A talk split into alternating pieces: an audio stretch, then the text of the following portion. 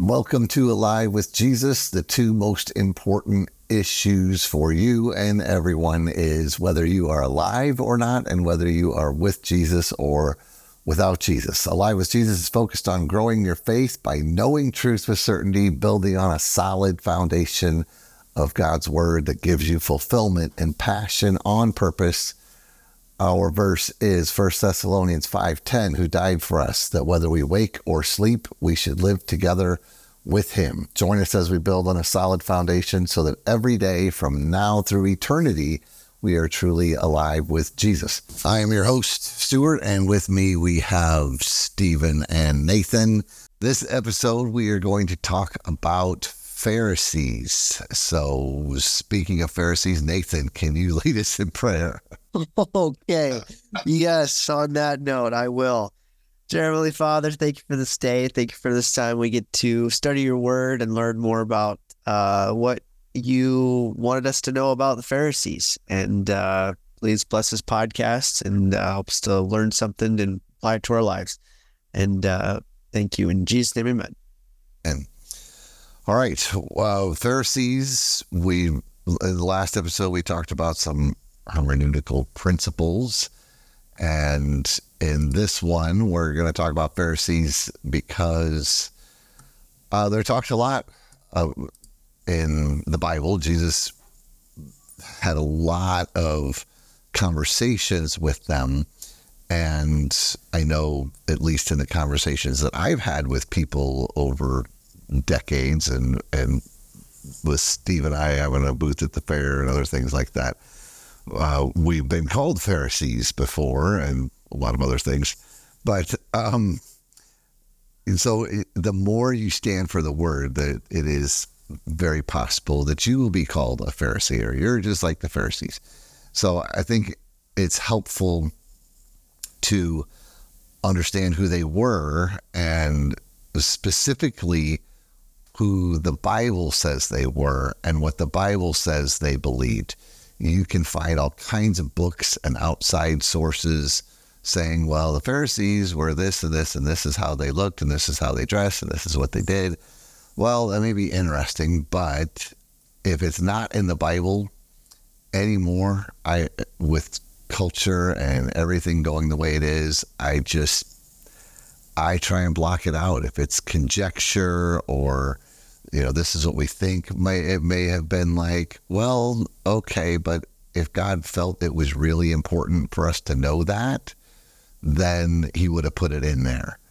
And far too often with television and movies and even other books, when uh, I think Steve, you mentioned this in the the interview we had a few days ago on uh, Miss Ginny's channel. Do you have, do you know do you have that channel? Yeah, Mrs. Ginny R. Jones. It's uh, MRS period G I N N Y R Jones. That's on. That's her YouTube channel. Yeah, she interviewed us, and uh, it was it was a great time talking about God and His Word. So definitely check her out, uh, or check her channel out. But one thing you mentioned, Steve, was uh, watching a movie like Passion for the Christ, uh, or Passion of the Christ. Then those images, pictures worth a thousand words. Those images now, that's how you read it, right? It's burned in your skull. So you're you're watching um, you're watching Passion, and there there were a lot of very intense moments and bloody moments, and and when you when you know the Bible, you know the story. Um, it affects you because of of knowing the story. But now, when you see this on screen, it's burned into your brain, uh, whether it's right or not.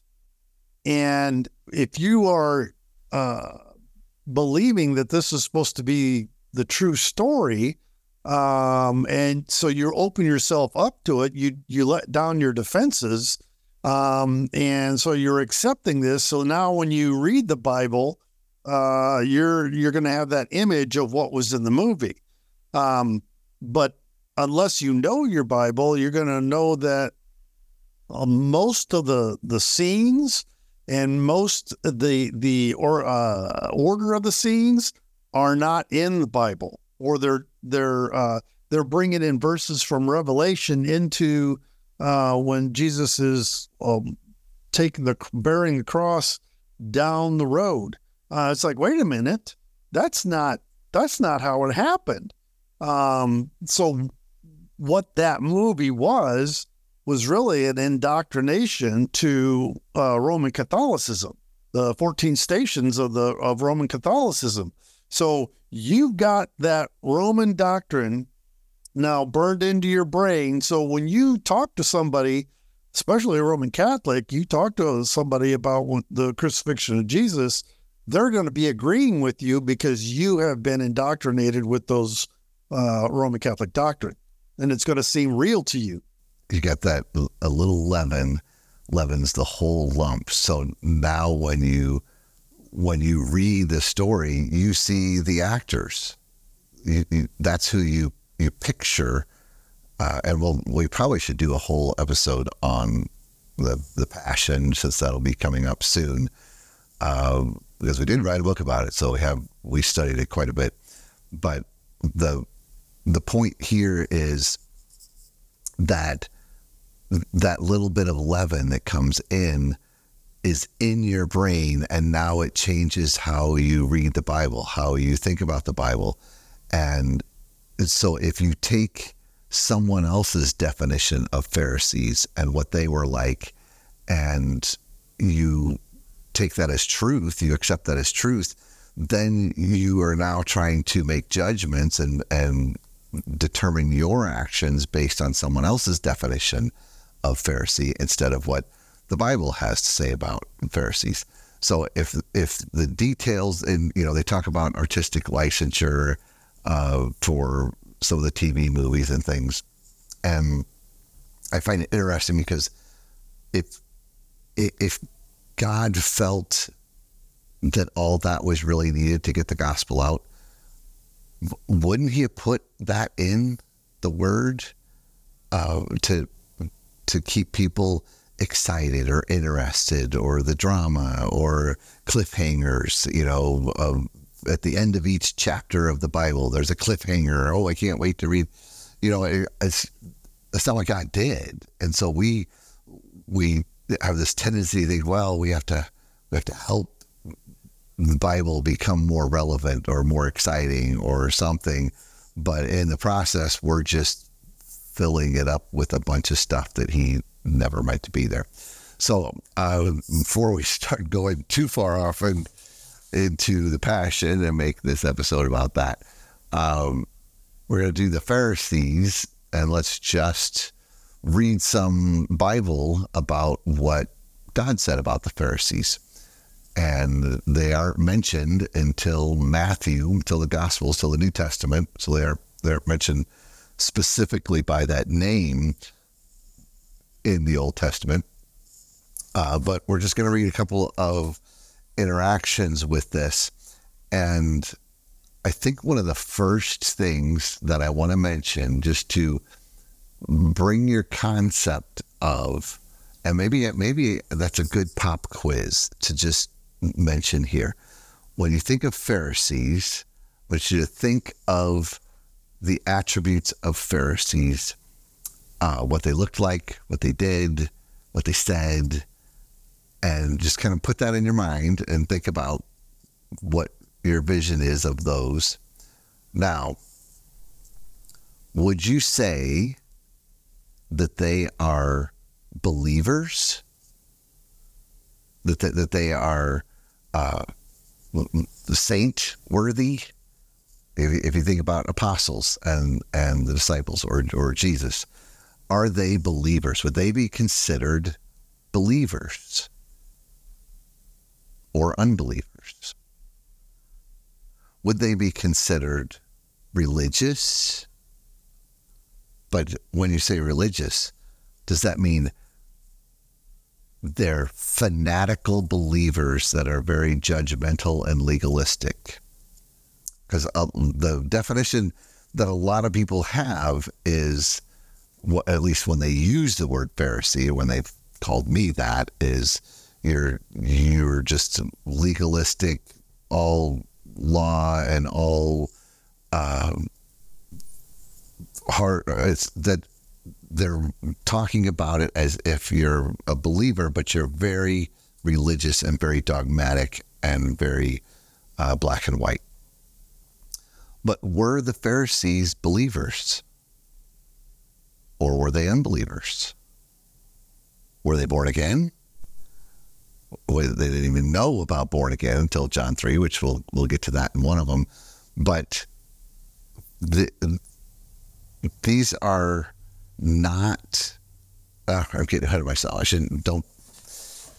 I'm Not going to tell you what what they are. Let's hear what God says they are. But I just wanted to bring that first definition out to see what you think they are, and then as we go through Scripture, we'll see if that's really the truth. So we're going to start in Matthew three seven, which is the first instance of Pharisee, and this is uh, Matthew 3 7. But when he saw many of the Pharisees and Sadducees come to his baptism, this is John the Baptist, he said unto them, O generation of vipers, who hath warned you to flee from the wrath to come?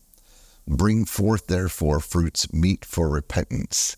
And think not to say within yourselves, We have Abraham to our father. For I say unto you, that God is able of these stones to raise up children unto Abraham. And now also the axe is laid unto the root of the tree. Therefore, every tree which bringeth not forth good fruit is hewn down and cast into the fire. I indeed baptize you with water unto repentance, but he that cometh after me is mightier than I, whose shoes I am not worthy to bear. He shall baptize you with the Holy Ghost and with fire, whose fan is in his hand, and he will thoroughly purge his floor and gather his wheat into the garner, but he will burn up the chaff with unquenchable fire. So, just on that alone, do the Pharisees sound like believers that just backslid a little bit?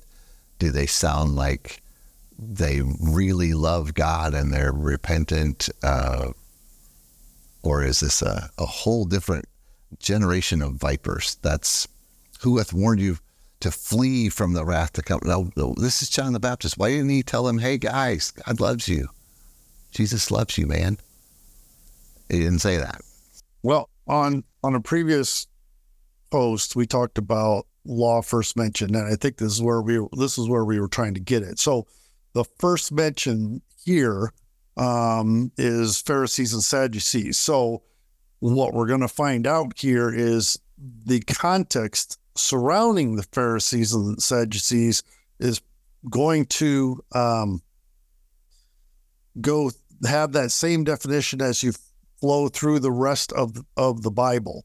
So law first mentioned, the first time something's mentioned, that uh, definition that's assigned to it will carry itself through the rest of the Bible.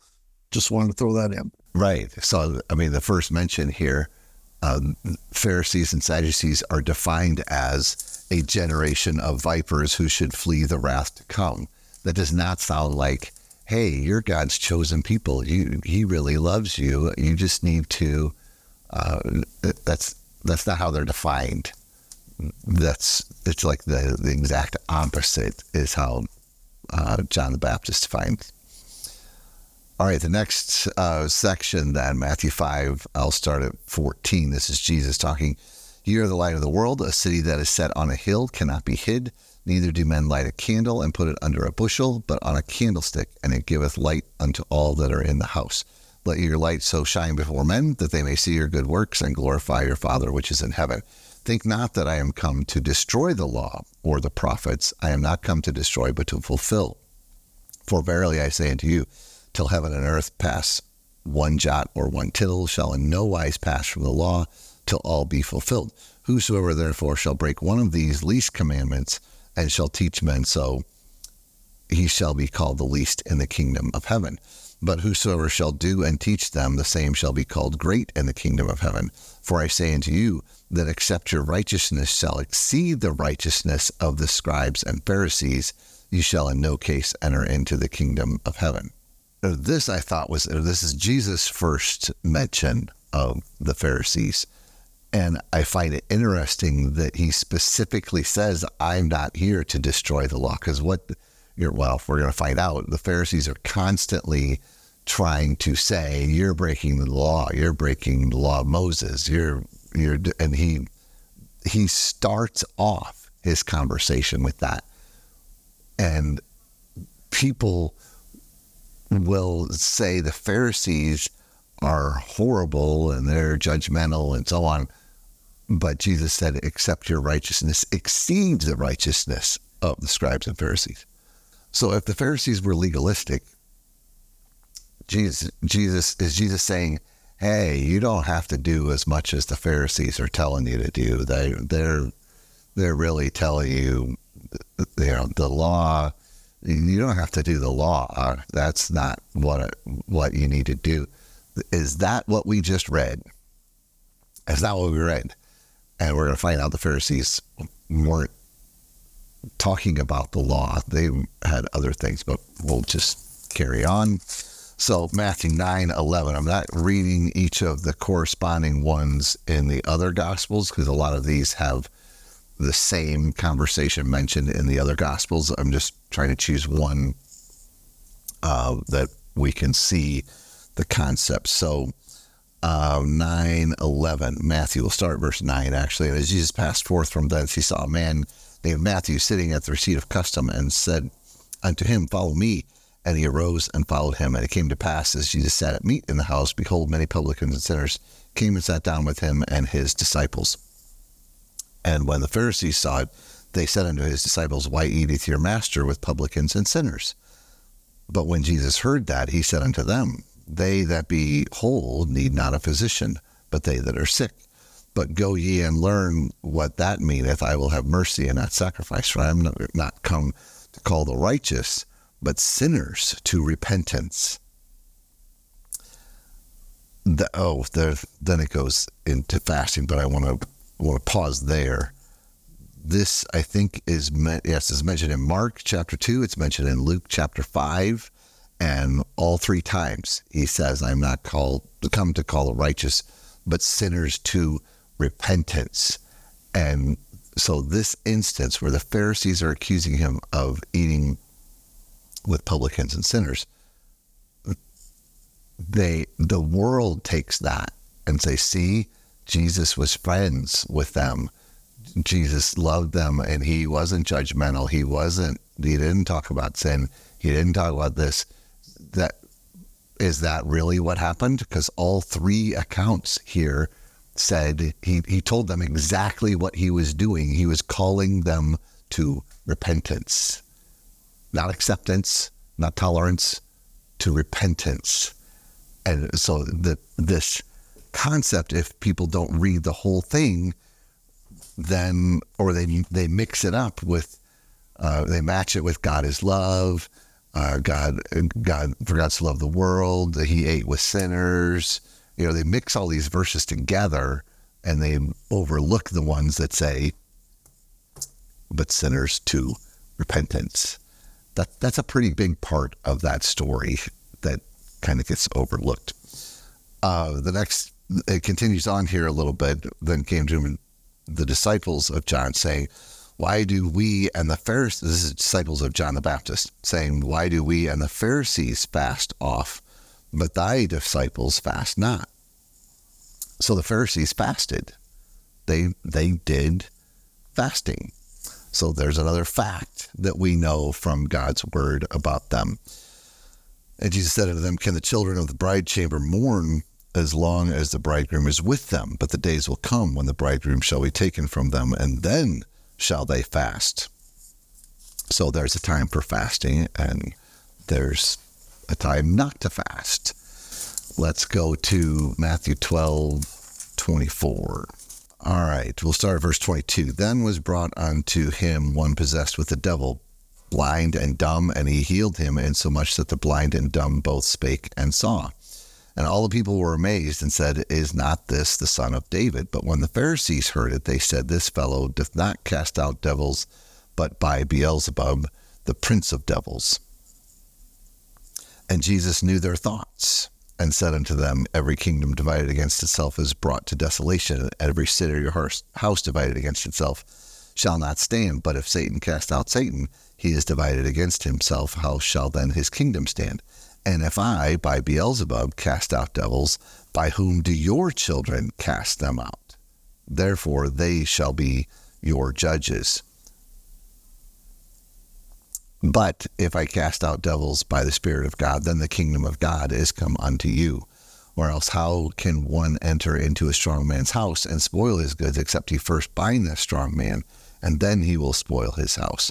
He that is not with me is against me, and he that gathereth not with me scattereth abroad. So, a couple things in in that section. The Pharisees it says cast out devils. Well, it says by whom do your children cast them out? I'm I'm pretty sure that meaning there he's talking about their students, their or maybe it is their kids are casting them out. But the Pharisees are okay with those casting out. They didn't like Jesus casting out devils.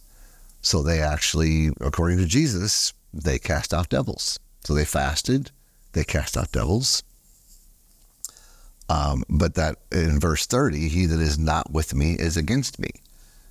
That's is that inclusive speech or is it more pointing out exclusive? That's kind of rhetorical, but uh, Matthew 15, 1, then came to Jesus scribes and Pharisees, which were of Jerusalem, saying, so we have, I'm, and I'm only pointing out things where the word Pharisee is used, but we saw in the first mention the Sadducees were kind of grouped with the Pharisees, and here we have um, also scribes and Pharisees. So there's other titles that are kind of thrown into the same group. And so I didn't look up every reference for scribes or Sadducees specifically. I was just focused on Pharisees. But I think we'll get the picture uh, Why do thy disciples transgress the tradition of the elders? For they wash not their hands when they eat bread. But he answered and said unto them, Why do ye also transgress the commandment of God by your tradition? For God commanded, saying, Honor thy father and mother, and he that curseth father or mother, let him die the death. Well, that's interesting that Jesus, that, that sounds kind of harsh, doesn't it, Jesus? But ye say, whosoever shall say to his father or his mother, If it is a gift by whatsoever thou mightest be profited by me, and honor not his father or his mother, he shall be free. Thus have ye made the commandment of God of none effect by your tradition. Ye hypocrites, well did Isaiah prophesy of you, saying, This people draweth nigh unto me with their mouth, and honoreth me with their lips, but their heart is far from me but in vain do they worship me, teaching me for doc- teaching for doctrines the commandments of men. This that's a powerful section there.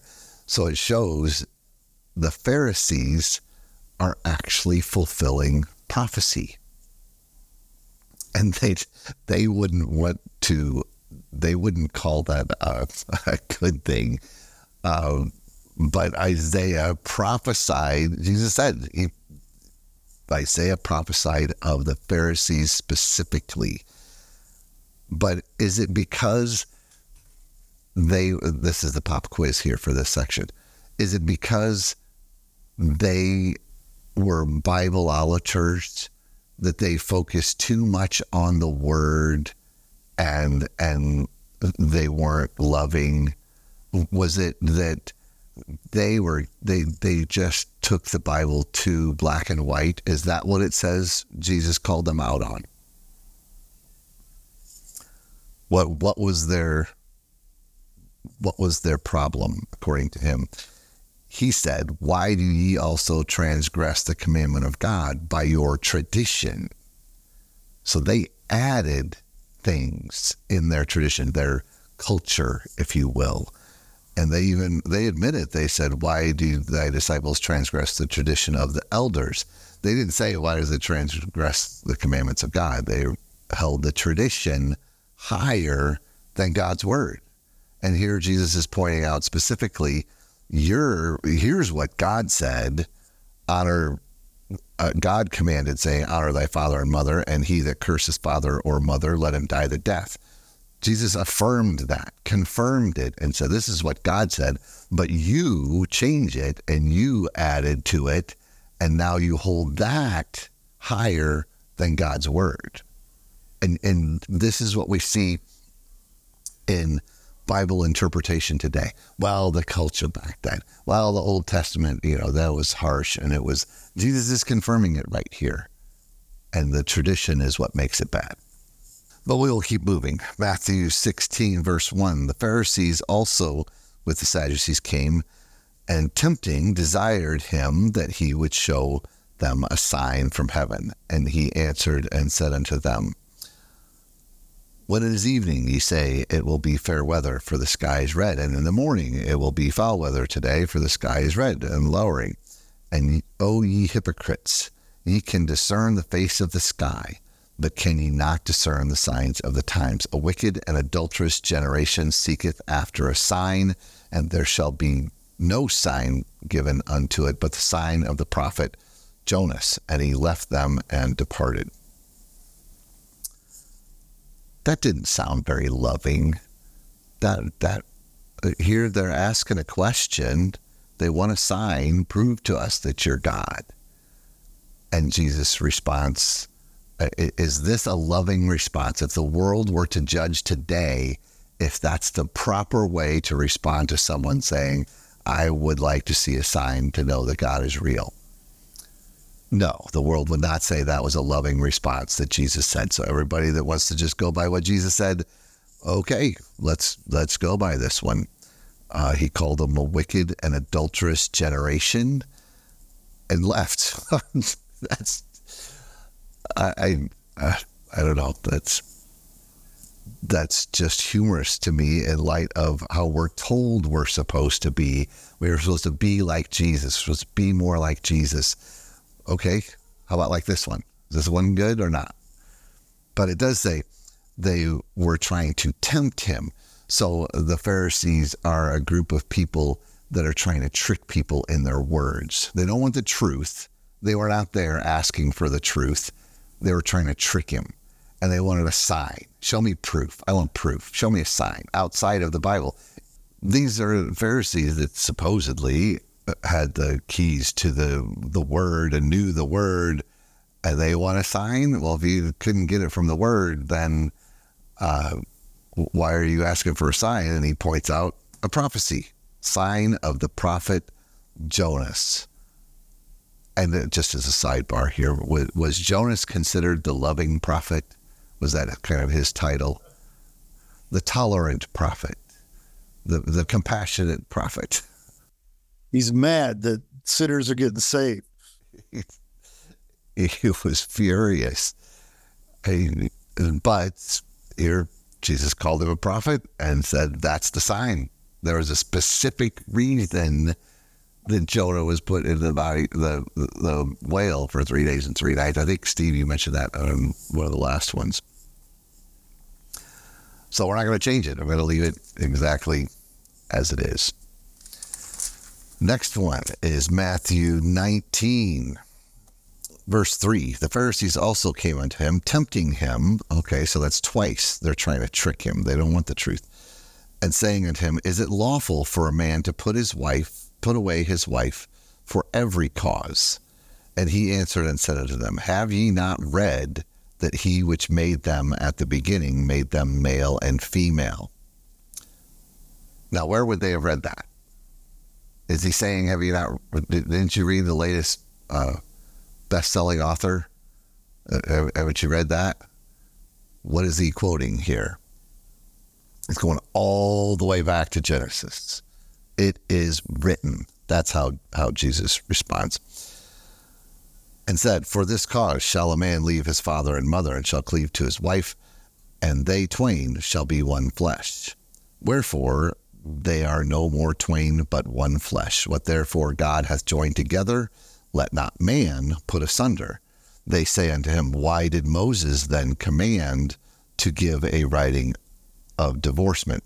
Uh, it's interesting. They say command to give a right. It's not like Moses told all the guys, "Hey, divorce your wives." It's just, that's the way they word it here. They make it sound like he's telling them to do that, and to put her away. He saith unto them, Moses, because of the hardness of your hearts, suffered you to put away your wives. But from the beginning it was not so. And I say unto you, Whosoever shall put away his wife, except it be for fornication, and shall marry another, committeth adultery. And whoso marrieth her which is put away doth commit adultery. His disciples say unto him, If the case of the man be so with his wife, it is good not to marry, not good to marry. Which Nathan, you just got married. Were these verses in your uh, your marriage counseling sessions? you don't have to answer that. I just thought that was funny. Uh, verse eleven. But he said unto them, All men. Okay, so I, I should pause there before I go on. Did Jesus make? I try and ask this correctly. They're coming up and te- tempting him about divorce and and remarriage, and they're bringing up the law. Is Jesus confirming the law getting rid of the law? Meaning, he's he's saying the law was too strict. I'm gonna I'm gonna make it less strict for you or is he making it more strict than the law? So you, you, there's only three options here. Either it's the same as what Moses said, or it's less harsh, or it's more strict. Those are the only three options. And what does Jesus do here? It seems like he's not only confirming it, he's actually telling them, and here's here's a good hermeneutical principle, like we talked about last time. Here's scripture interpreting scripture of why some of the Old Testament laws were in place. It, it's it, uh, this is about as hermeneutical as you can get. It of he's saying Moses, because of the hardness of your hearts, suffered you, allowed you to put away your wives. But I say unto you, so this is different. And he makes it more strict and more confined. And so his disciples say, well, in that case, good not to marry. But he said unto them, All men cannot receive this saying, save they to whom it is given. For there are some eunuchs which were so born from their mother's womb, and there are some eunuchs which were made eunuchs of men, and there be eunuchs which have made themselves eunuchs for the kingdom of heaven's sake. He that is able to receive it, let him receive it. So, once again, if you did not read the next couple of verses and you only read verse 9 about the reason, the cause allowing for divorce and remarriage, you're not getting the whole picture. He specifically adds clarity in verse 12 uh, this saying, say, uh, to whom it is given. So I, I thought that was very interesting how Jesus handles the Pharisees. The next one is Matthew 21 23. And when he was come into the temple, the chief priests and the elders of the people came unto him as he was teaching and said, By what authority doest thou these things? Or and who gave thee this authority? And Jesus answered and said unto them, I will also ask you one thing, which if ye tell me, I likewise will tell you by what authority I do these things. The baptism of John, whence was it? From heaven or of men? And they reasoned with themselves, saying, If we say from heaven, he will say unto us, Why did ye not then believe him? But if we shall say of men, we fear the people, for all hold John as a prophet. So here it, it talks about the chief priests and the elders of the people. So it doesn't say Pharisees yet, but if we keep reading, then we're going to find the Pharisees. Uh, but once again, they're asking about authority. They're challenging Jesus' authority. And that's really what all conversations are going to come down to is authority. what by what authority do you say these things? Our authority is the word of God. That's that's our authority. We get that a lot when we get into conversations um, with people about the Bible, and that they'll say, "Well, where did you go to school? How many degrees do you have? I mean, what what's your education?" And we're like, "It's not about my education. Let's just deal with the text itself." And anytime they start coming up with those questions as to, you know, who's got the better schooling, that means they're stuck as to being able to defend their position. Exactly. They're they're exactly at the place of these chief priests here. And Jesus asked them that that question and their their response was and they answered Jesus and said, We cannot tell. And he said unto them, Neither tell I you by what authority I do these things. Uh, he, he, Jesus has some sarcasm in so many of his conversations, um, especially with the chief priests and the elders and the Pharisees, which again, I want to point out are not believers. They're not ones trying to hold to the word of God. They're not trying to teach about God, they have their tradition, their whole other belief system that is not the Bible. And I think that that needs, hopefully, you understand that distinction here. When someone calls you a Pharisee, well, are you a Pharisee? Are you a born again believer? Because if you are, then that's not a Pharisee, number one. Uh, are you going by the word of God? Or are you adding tradition and culture to your belief system? because that's that's what the Pharisees were doing. Well, yeah, usually the people that are accusing you of being a Pharisee are the Pharisees. They don't even know what the word means. They they just think it means a religious bigot uh, that is preaching about Jesus. That I mean, I don't. If you ask them what it meant, I don't think they would even know. But that's why I want to make sure we know what it means, so that if someone says, "Oh, you're a five foot one um, person from Ireland that has black hair and three feet," and you're what? No, that's that's not me. All right, we'll continue on. So Jesus keeps talking to them in verse 28. But what think ye? A certain man had two sons, and he came to the first and said, Son, go to work today in my vineyard. He answered and said, I will not. But afterward he repented and went. And he came to the second and said likewise. And he answered and said, I go, sir, and went not. Whether of the twain did the will of his father? They say unto him, The first. Jesus saith unto them, Verily I say unto you, that the publicans and the harlots go into the kingdom of God before you. Now, does that mean they just, that, well, we read that, does that mean they just, publicans and harlots are going to heaven? That's what he said. That's what the verse said. Uh, no, it says back in verse 29, afterward he repented and went. So there's still repentance there. For John came unto you in the way of righteousness, and ye believed him not. But the publicans and harlots believed him, and ye, when ye had seen it, repented not afterward that ye might believe him. So he's, he's saying they repented of their deeds. The, the publicans and harlots repented. Therefore, they're going into the kingdom. Verse 33 Here another parable. There was a certain householder which planted a vineyard and hedged it round about, and digged a winepress in it, and built a tower, and let it out to husbandmen, and went into a far country. And when the time of the fruit drew near, he sent his servants to the husbandmen that they might receive the fruits of it. And the husbandmen took his servants and beat one, and killed another, and stoned another. Verse 36 Again, he sent other servants more than the first, and they did unto them likewise. But last of all, he sent unto them his son, saying, They will reverence my son. But when the husbandmen saw the son, they said among themselves, This is the heir. Come, let us kill him, and let us seize on his inheritance.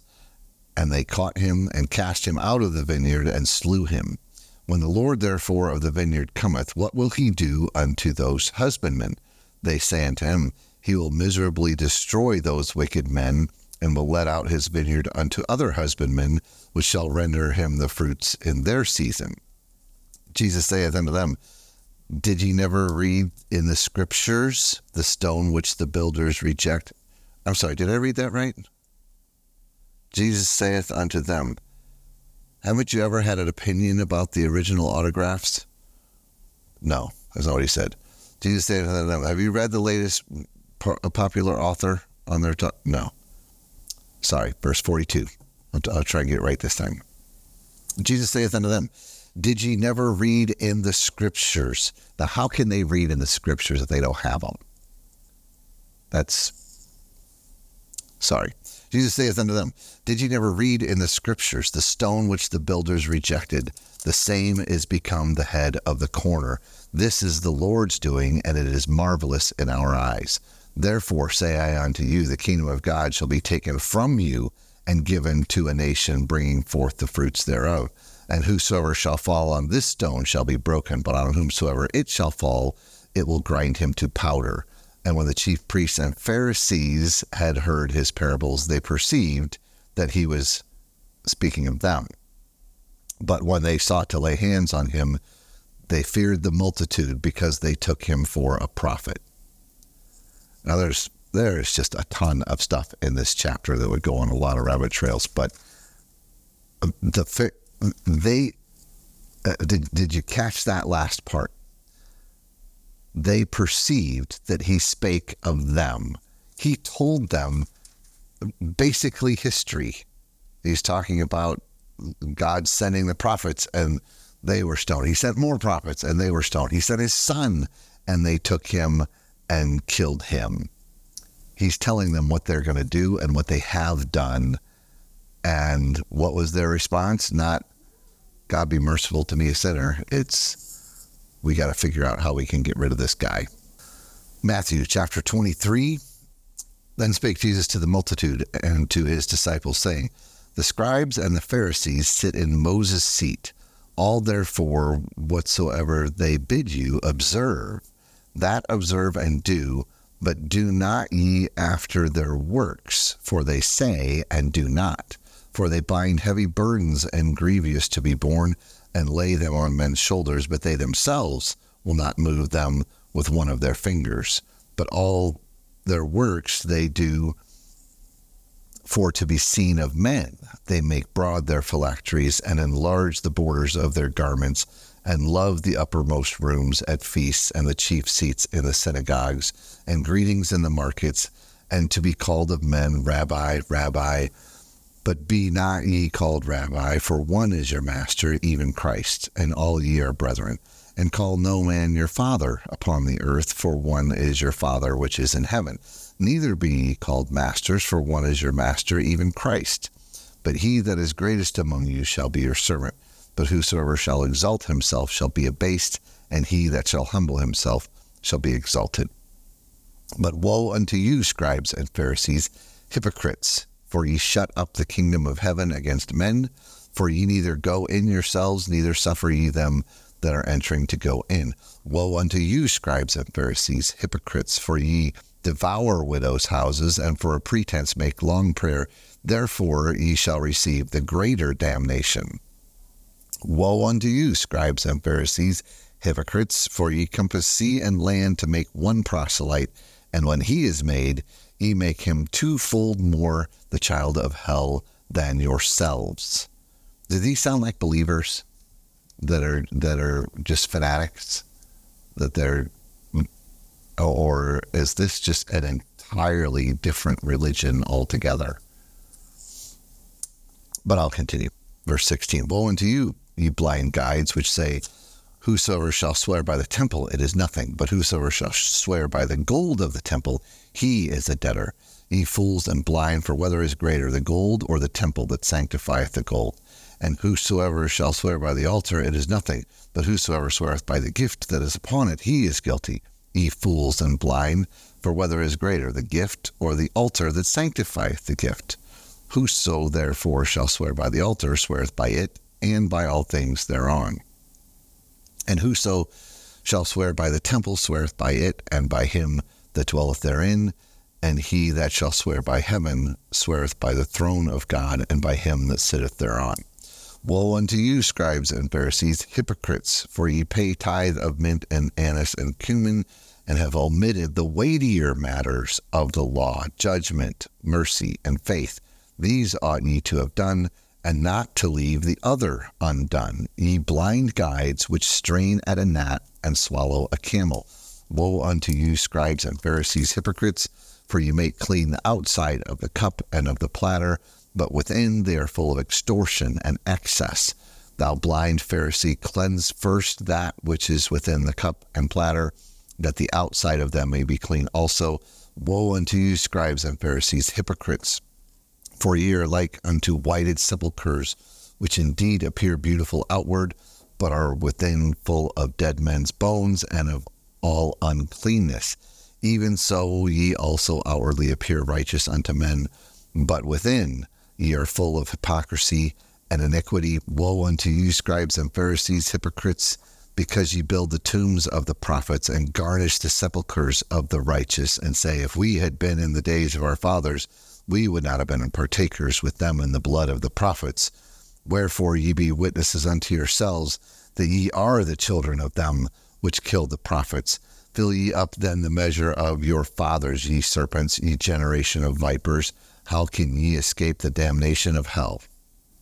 Ouch, is all I can say. You wonder why the Pharisees didn't like him? I, I didn't count. How many times did he say hypocrites? How many times he call them hypocrites, scribes and Pharisees? And all of that that he said, was he saying, You're too strict with the word of God?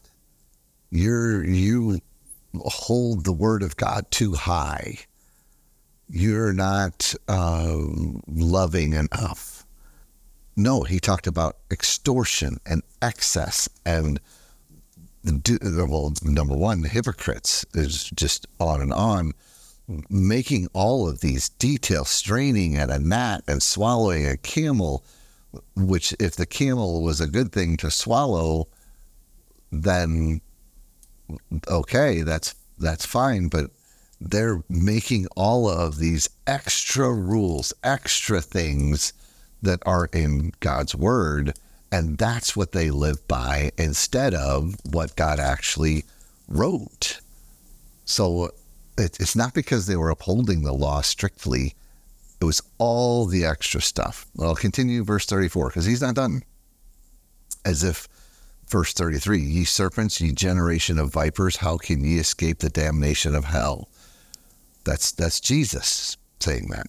Wherefore, behold, I send unto you prophets and wise men and scribes, and some of them ye shall kill and crucify, and some of them ye shall scourge in your synagogue, and persecute them from city to city, that upon you may come all the righteous blood shed upon the earth, from the blood of righteous Abel unto the blood of Zacharias, son of Barachias, whom ye slew between the temple and the altar Verily I say unto you, all these things shall come upon this generation. O Jerusalem, Jerusalem, thou that killest the prophets and stonest them which are sent unto thee, how often would I have gathered thy children together, even as a hen gathereth her chickens under her wings, and ye would not. Behold, your house is left unto you desolate. For I say unto you, ye shall not see me henceforth till ye shall say, Blessed is he that cometh in the name of the Lord. Uh, it's a big chapter. That's a lot. But I, I didn't add anything. I didn't give you any cultural context, anything else. What are your thoughts about the Pharisees? Who, what, what do you, oh, I did want to, isn't it interesting that when Jesus talked about, uh, he said that upon you may come all the righteous blood shed upon the earth from the blood of righteous Abel, so that's Genesis, unto the blood of Zacharias, son of Barachias, whom he slew in the altar. And that is in, uh, he mentions that in Second Chronicles, which in the Hebrew Bible, it starts at Genesis and it ends at Second Chronicles. So for for this particular context, he he says all of the blood, we would say Genesis to Revelation, because we have the New Testament, we have the last book of Revelation. Basically, he's saying from the first book of the Old Testament to the last book of the Old Testament, all of that righteous blood is on you. That's a little harsh.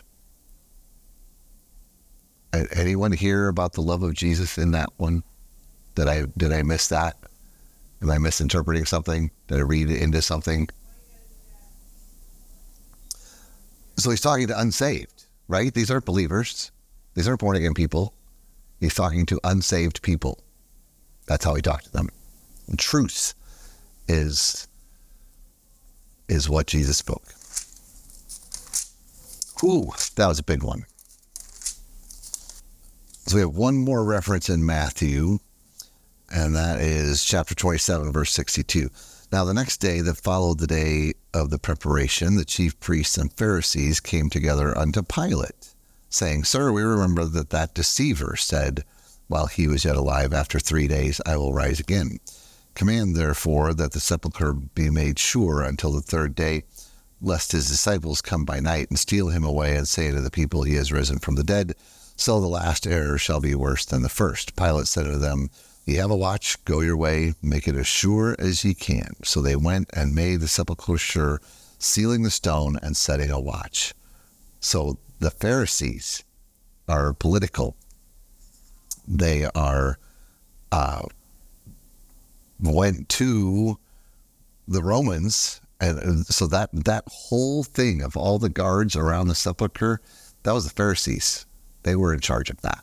They did that uh, because they were scared, which they should have been, but obviously it didn't help. So that is everything in Matthew where Pharisees are specifically mentioned, and that is only 10 of 39 references in the New Testament about the Pharisees. And it would take another couple of hours to go through the rest of them. I can tell you it doesn't get any better for them. There's it's not like Mark's perspective of the Pharisees where they were just very humble and so on. No, they weren't. Uh, it, it's very much the same. I do want to mention one from Luke chapter 18. And this starts at verse, we'll start at verse 9. And he spake this parable unto certain which trusted in themselves that they were righteous and despised others. Two men went up into the temple to pray, the one a Pharisee and the other a publican. The Pharisee stood and prayed thus with himself God, I thank thee that I am not as other men are, extortioners, unjust, adulterers, or even as this publican. I fast twice in the week. I give tithes of all that I possess. And the publican, standing afar off, would not lift up so much as his eyes unto heaven, but smote upon his breast, saying, God be merciful to me, a sinner. I tell you, this man went down to his house justified rather than the other. For everyone that exalteth himself shall be abased, and he that humbleth himself shall be exalted. So we learn more about the Pharisees from Jesus' mouth. They tithed, they fasted, they prayed, but it was for themselves.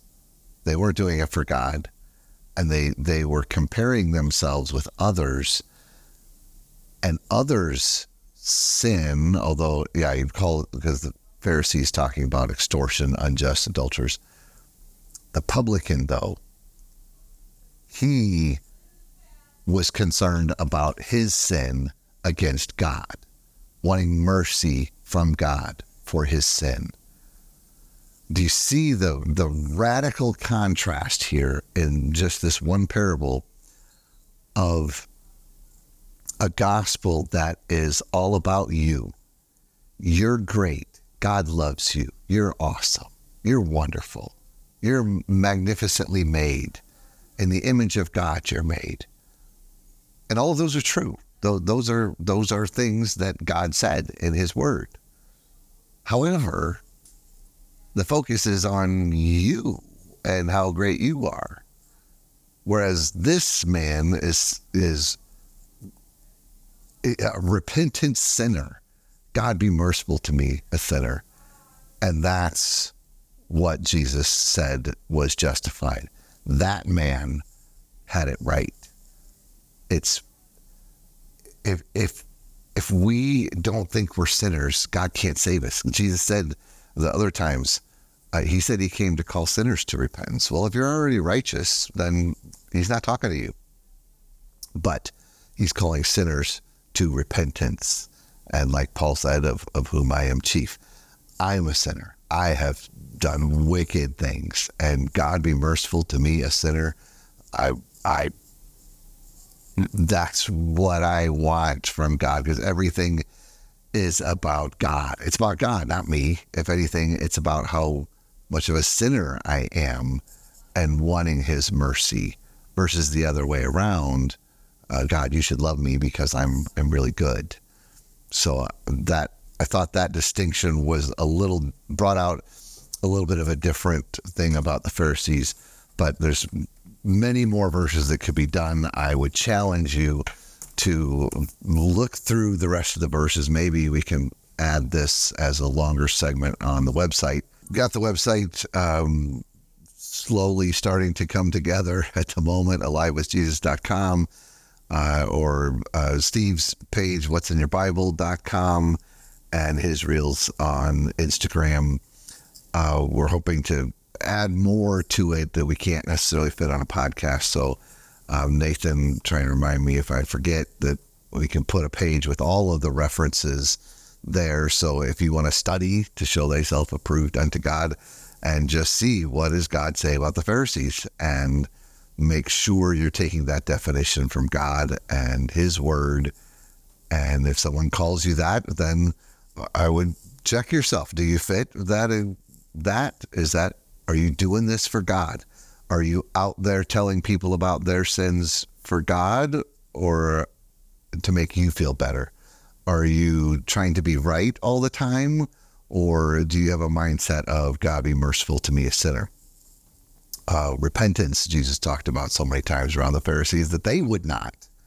But that's what he calls us to do. So check out the website for the longer version. Uh, definitely check out Steve's uh, Instagram, What's in Your Bible. There's a lot of good stuff there. And we'll see you on another podcast. Uh, Nathan, you want to close us out in prayer? Uh, dear Heavenly Father, thank you for this uh, podcast. We get to learn about uh, the Pharisees and uh, how you uh, described them. And uh, I thank you for allowing us to learn more about you and learn how to respond to sin and how to respond to others that are sinning. I ask that you help us apply this to our lives and, and thank you for giving us the answers. We thank you in Jesus' name. Amen.